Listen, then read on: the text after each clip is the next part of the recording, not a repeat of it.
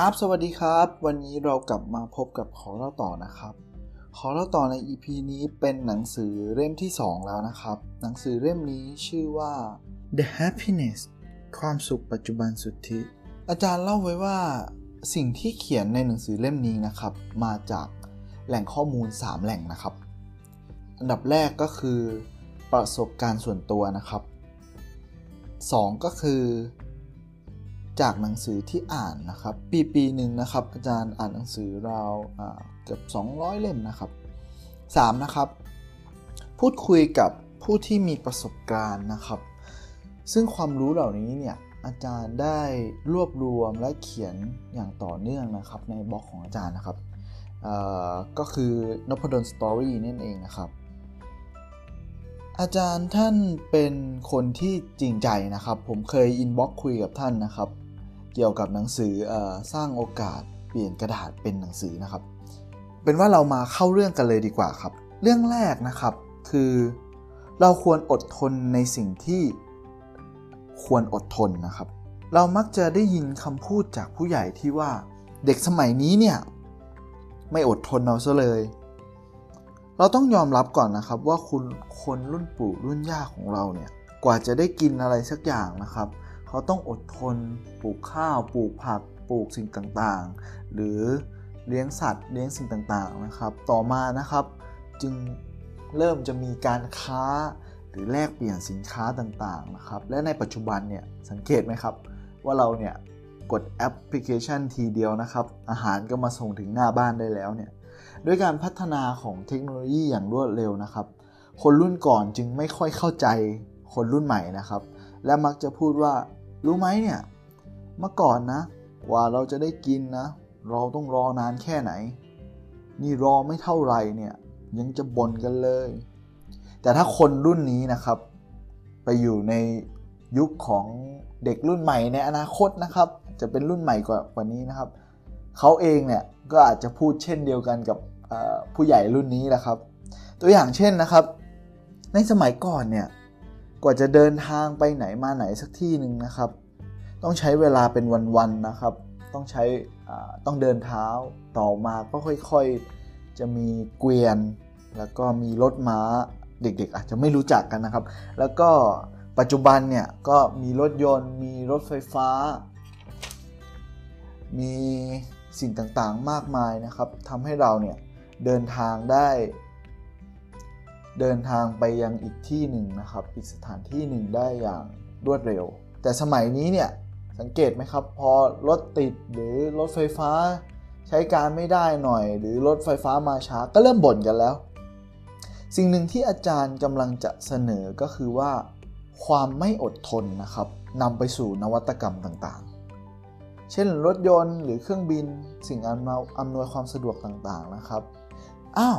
งั้นอย่างเงี้ยความอดทนก็เป็นสิ่งที่ไม่ดีเหรอ ไม่ใช่เช่นนั้นนะครับ แต่เราเนี่ย ก็ควรอดทนในสิ่งที่เราควรอดทนนะครับ ดังชื่อหัวข้อในหนังสือเล่มนี้นะครับ อาจารย์เขาจึงเขียนไดอะแกรมเกี่ยวกับความอดทนกับเป้าหมายชีวิตขึ้นมานะครับ โดยเขาแบ่งเรื่อง โดยเขาแบ่งเรื่องงานต่างๆ ออกเป็น 4 กลุ่มนะครับ กลุ่มแรกเนี่ยก็คือคนประสบความสำเร็จนั่นแหละครับ งานนั้นเนี่ยตอบโจทย์กับเป้าหมาย แล้วก็เราเองนะครับต้องมีความอดทนที่สูง คนกลุ่มนี้นะครับจะใช้ความอดทน แล้วก็ความมุมานะพยายามทำสิ่งต่างๆนะครับ คนกลุ่มนี้นะครับก็ควรจะฟังผู้ใหญ่ให้มากเข้านะครับว่าที่เขาบอกว่าทำไมไม่อดทนเลยต้องอดทนหน่อยอะไรอย่างนี้นะครับ กลุ่มที่2นะครับก็คือกลุ่มที่ควรเลิกทำซะกลุ่มนี้ไม่ใช่กลุ่มที่ดีเท่าไหร่นะครับ ก็คืองานที่ไม่ได้ตอบโจทย์กับเป้าหมาย แล้วก็เราเองเนี่ย ก็อดทนกับมันมากจนเกินไป ตัวอย่างเช่น ถ้าเราอยากเป็นเจ้าของธุรกิจอะไรสักอย่างนะครับ แต่เราทำงานประจำตามคำสั่งเจ้านาย หรือตามคำสั่งหัวหน้างานนะครับ แล้วเราก็ไม่ได้และงานเหล่านั้นเนี่ยมันก็ไม่ได้เสริมกันกับธุรกิจที่เราสนใจหรือสิ่งที่เราเนี่ยรักนะครับ วันวันหนึ่งนะครับ เราต้องใช้ความอดทนที่สูงมาก ถ้าเราเลือกได้นะครับ ก็